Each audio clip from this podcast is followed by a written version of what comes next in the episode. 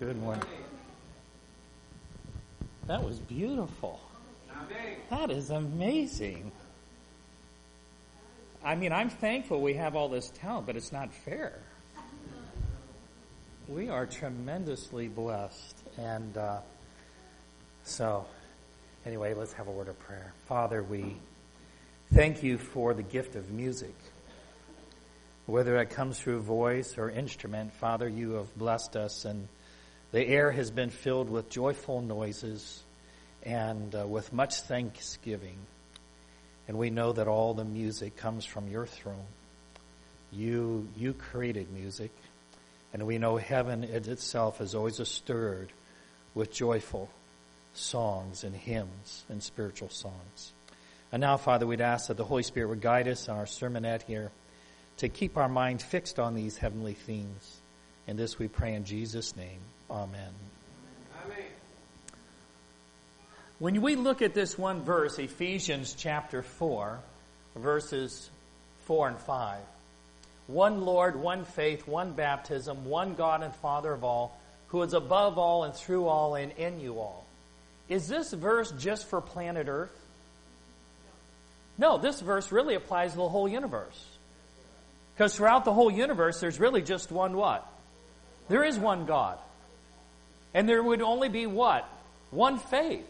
When you really think about it, what God is trying to do on planet Earth is bring us to the one faith and the one God and the one Lord who's over the entire universe. Isn't that right? Yeah. Wow. And that's why this sermon's called, you know, the one church. So this is on.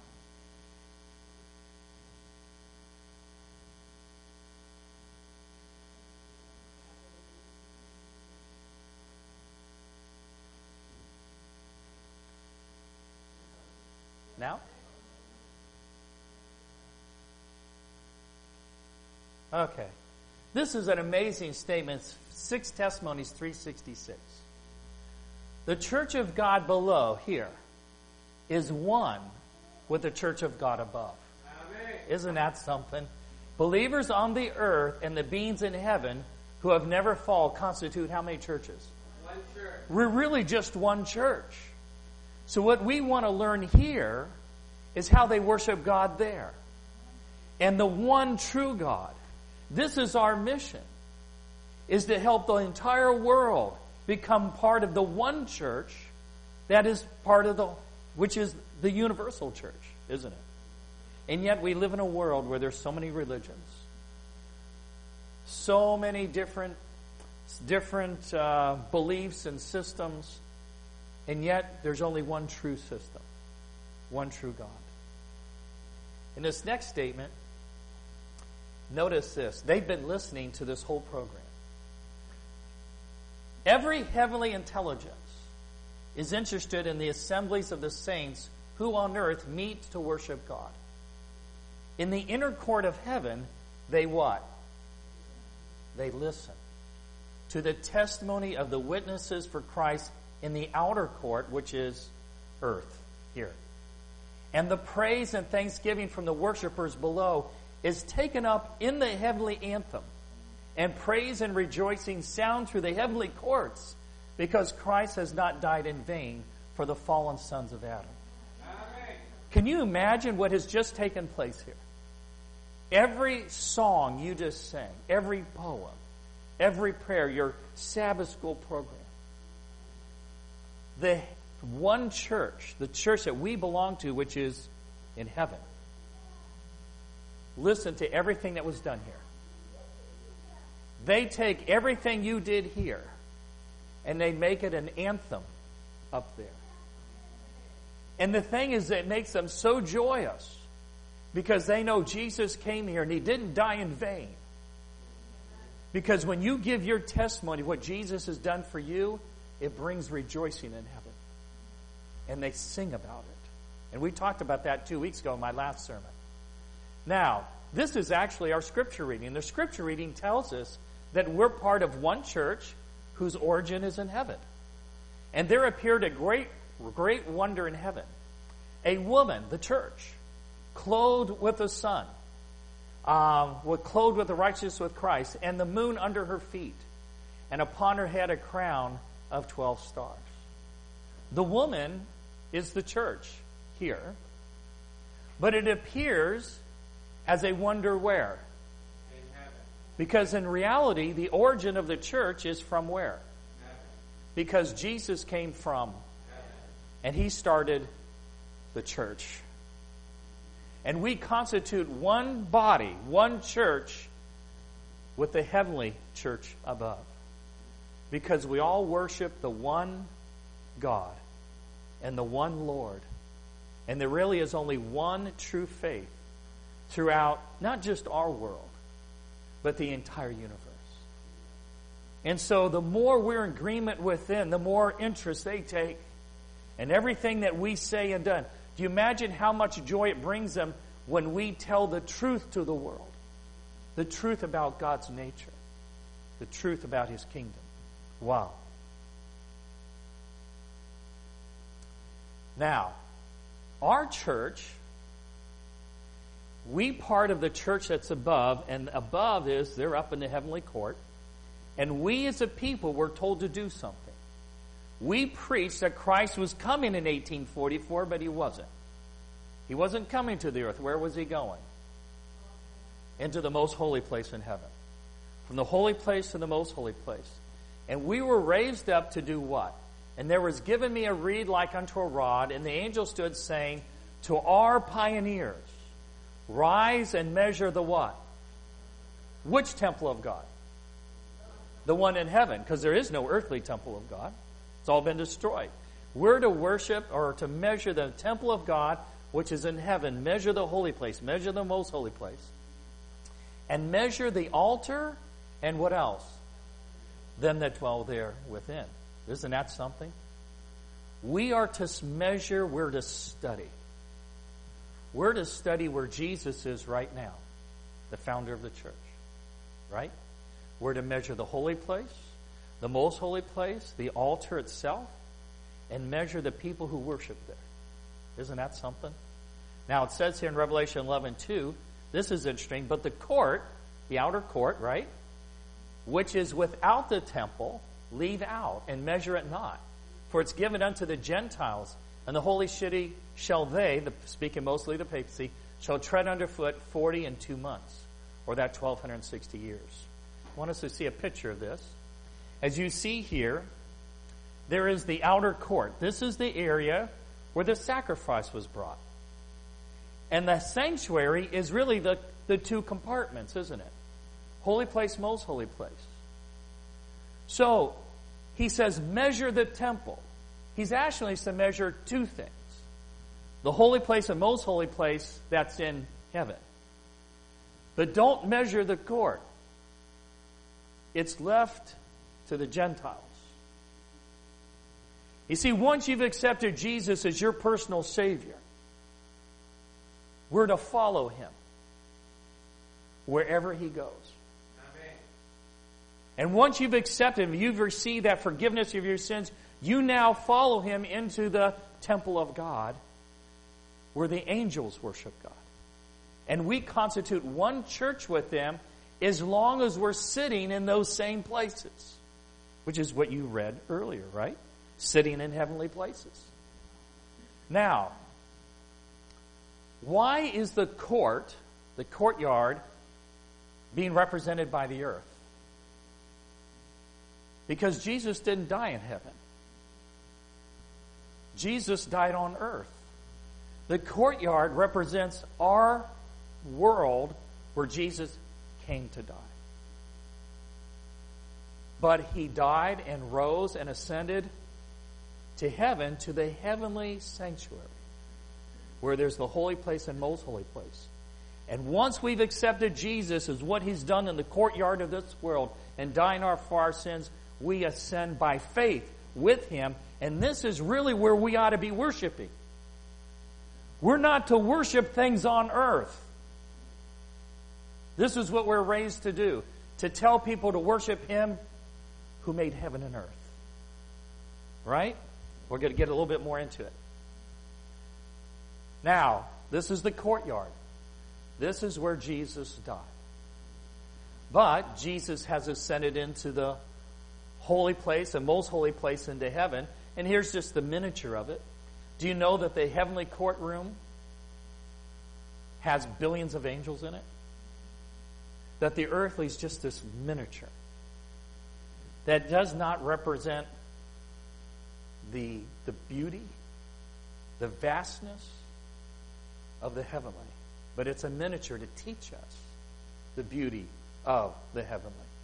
So Jesus has ascended into these two apartments up in heaven. And so I want us to think about what does it mean to rise and measure the temple? Rise and measure the temple of God and the altar and them that dwell therein. That's Revelation 11.1. 1. And it says in Ephesians, And what is the exceeding greatness of his power to usward who believe? According to the working of his mighty power, which he wrought in Christ, when he raised him from the dead and set him in his own right hand in the what? Heavenly places. So Christ did his courtyard ministry, died for us, and is now ascended into the heavenly places. But notice where it says about us. And hath raised us up together and made us sit together in heavenly places in Christ Jesus. This is why, in the end of time, the Sunday laws and all this stuff where people worship their political power and their churches and their theology is all earthly. And we are to point people to the heavenly.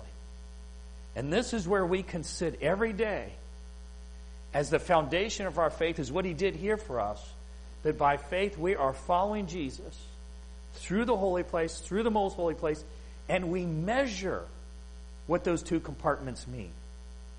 And by measuring them, we're understanding more about Jesus and more about the people we need to be before he leaves the sanctuary. Let's look a little bit more at that. So measure the temple and the altar and them that worship therein. Well, when we look at the temple and we walk into that holy place, we see the menorah which is what lighted up the room, that seven branch candlestick, and we know that Jesus is the light of the, the world, but we're to measure it. Why do I measure Jesus as the light of the world? Because he says you are to be. You see, we're to be following Jesus, worshiping Jesus, ultimately is to follow him. So now I got to think about myself, my own personal experience. Am I allowing myself to be a menorah in this world? Does that make sense? Do I measure up? Because I'm not just, this isn't just scholastics. This isn't just, you know, measuring. This is about me. If I'm measuring up to what the temple where God's people worship, am I living up to that measurement? Table of showbread. Jesus is the He's the bread of life. But I'm to partake of that bread. Am I measuring up? Am I eating the bread of life every day? Is that a fair question? Because in following Christ, I need to be a light. I need to eat the life of Jesus and take it in. And then there's the altar of incense where first and foremost it's Christ as our intercessor, but we're to intercede as well. Am I measuring up in my prayer for others, interceding? Am I measuring up in my own communion time with Christ? Because this is why we measure it. We measure it because it teaches us about who Jesus is, and because we are created in His image, it's teaching us about what God wants to do in us. It's about measuring up. And in the most holy place, we have, of course, the Ten Commandments, amongst other things. But again, measuring up to those Ten Commandments. Where do I stand in keeping God's commandments? Is that a fair question? And this is why we measure it. Because for a lot of Christians, they've only followed Jesus as far as the courtyard. And that's where salvation begins. But it's not where it ends. We're to continue to follow Christ as He prepares us to live with these heavenly beings, this universe that worship Him perfectly. Now, listen to this statement where it talks about measuring. If they will make Christ their pattern, He will give the wisdom and knowledge and understanding. They will grow in grace and aptitude in Christ's way. Their characters will be molded after His similitude. The time has come when everything is to be shaken that can be shaken, and those things that cannot be shaken may remain. That those things which cannot be shaken may remain. Every case is coming into review before God. Notice what He's doing. He is measuring the temple and the. Are we going through a shaking time right now?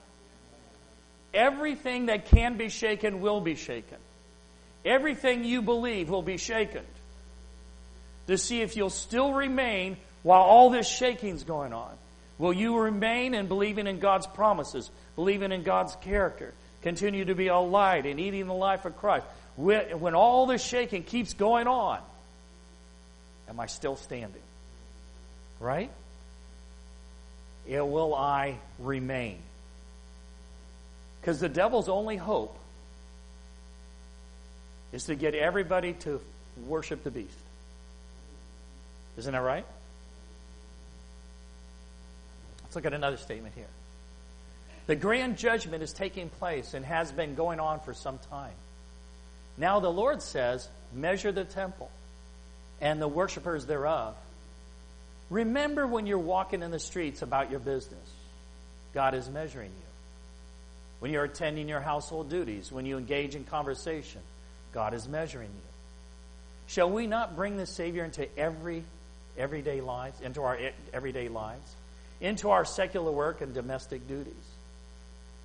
You see, when we follow Christ into the heavenly sanctuary, that means that our whole life is being measured. The sanctuary teaches us how to give our whole heart to Christ if we understand it properly. If we understand what the menorah really represents and the table of showbread and the altar of incense and that Ark of the Covenant and what contains in there, if we study and measure it and study it and understand what it means, we're able to bring our lives into perfect harmony with Jesus. But this is what we're being measured by at the same time. And so we want to know what we're being measured by, and we want to keep in mind how we're measuring up, so to speak. But everything that the Bible teaches us about how to live, God is measuring us every day. Is that right? But God is patient. And God is love. And it's God's grace that enables us to continue to measure up to all the light we have. And as you continue to follow Him through the sanctuary, you keep growing. You become more like Jesus in His beautiful similitude of character.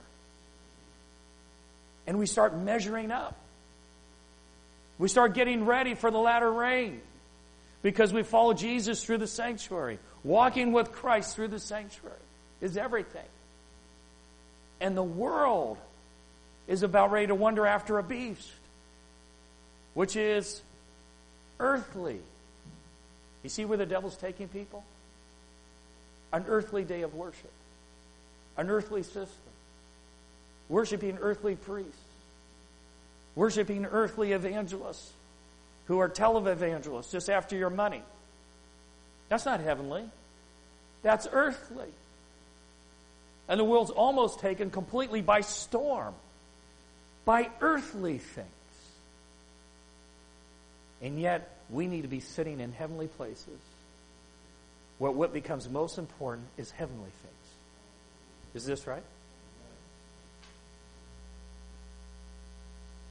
The courtyard is represented by the earth where Christ was crucified, but Jesus is now in heaven, which is where we should be by faith. But the court's been given unto the Gentiles. And while God's people are by faith sitting in heavenly places, the papacy has been allowed to control the earth. Isn't that what that verse was saying? Leave the outer court to the Gentiles. They're going to take it, they're going to rule for 1260 years. Let them have it. Because what's important to you is to follow me up here. I didn't promise you an old world marred by sin. What I'm promising you is a new heaven and a new earth and new bodies. But you know what these guys want? They want the old world. then it's tragic. It's absolutely tragic. And our worships point us to people in heaven. Think of that first angel's message. Fear God, that's heavenly, right? Give glory to Him, for the hour of His judgment has come. And where's the judgment taking place? In heaven. Worship Him that made heaven and earth and the sea and the fountains of water. Everything about our message is about pointing people to heaven. But all that dwell upon the earth shall worship Him whose names are not written in the book of life of the Lamb slain from the foundation of the world, which is that first beast, the papacy. Now, notice this earthly worship. The worship of Mary. Is that earthly or heavenly? She's resting in the grave. Confession to, a priest. Holy water, worship of relics, lighting of candles, man made day of worship. You see, it's all earthly. But we got to keep our focus to the heavenly. Now, and there was given me a reed like unto a rod, and the angel said, Rise, measure the temple of God and the altar and them that worship therein. Now, that, if you look at all the key words in this verse, this main verse we've looked at, there's one chapter in the Bible that mentions these things together as well. It's Leviticus 16. Just look at this one verse. When he hath made an end of reconciling the holy place and the tabernacle congregation and the altar, he shall bring in the live goat. Revelation, or Leviticus 16 is the Day of Atonement, which has been going on in heaven since 1844. The very thing we were asked as a people to measure points to the Day of Atonement. We were raised up for this special Day of Atonement. We were raised up to point people to the temple of God. In reality, we weren't mostly raised up to point people to the first beast. We are to say that. We are to point out who the beast power is and the second beast power is. But the first message is about pointing people not to the beast, but to God Himself. Amen. To a sanctuary that's in heaven that means more to you than the false sanctuary on earth. It means more to us to know that we're part of the worshipers in heaven, constituting one church, than to sit there and focus on all the false churches on earth. Amen. But we have to warn them that they're false because they're not in line with uh, the heavenly. Because all of heaven is keeping which day? The Sabbath. Worshipping one Lord, one God, one faith. And look at our world. It's a mess. It's an absolute mess. People are all over the page. Every day I hear some of the most erroneous things, and you just feel sorry. No language can describe the glory of the scene presented within the sanctuary. The gold plated walls reflecting the light and the golden candlestick, the brilliant hues of, of the richly embroidered curtains with their shining angels, the table and the altar of incense glittering with gold. Beyond the second veil, the sacred ark with its mystic cherubim, and above it, the holy Shekinah, the visible manifestation of Jehovah's presence. All are but a dim reflection of the glories of the temple that's in heaven, the great center of the work for man's redemption. The reason I put this on there is when you look at this sanctuary, and remember, we constitute one church with all the angels. Where do you find angels embroidered in the sanctuary? Yeah, it's in a holy place, in the most holy place. It's not the courtyard. Not that that would be a wrong place to put an angel. But the courtyard's here, where Christ died. But the angels are embroidered on the walls in the, in the sanctuary. And this is where we go to worship by faith into the heavenly sanctuary. Where who's embroidered on the wall? Which makes us the same church. Is this making sense? We are the same church with all these angels as taught by the sanctuary. And I want us to think more about that. Every one of us has what? An, a guardian angel. and maybe some of us need more than that, huh? We just get ourselves in enough trouble. But I want us to think more heavenly. I want us to know that no matter what happens on earth, what's most important is what's happening in heaven. And as long as our faith and we are in by spirit into the heavenly places, we have nothing to fear down here. It's all temporary. And soon it will all pass away. And I want you to think about every opportunity you have to give a testimony or to sing a song because who's listening? They're all listening. They listen to this whole service. How many songs, how many anthems have they already sung? I want to close this sermon because Lois and I study every week, and we were talking about this, and I was saying, boy, wouldn't it, what if there be a hymn? She says, oh, 425, this hymn. Okay, so let's, in closing of this, this uh, sermon, let's sing a hymn, 425. 425, huh? Um, do we have time? 425, I guess all the verses here.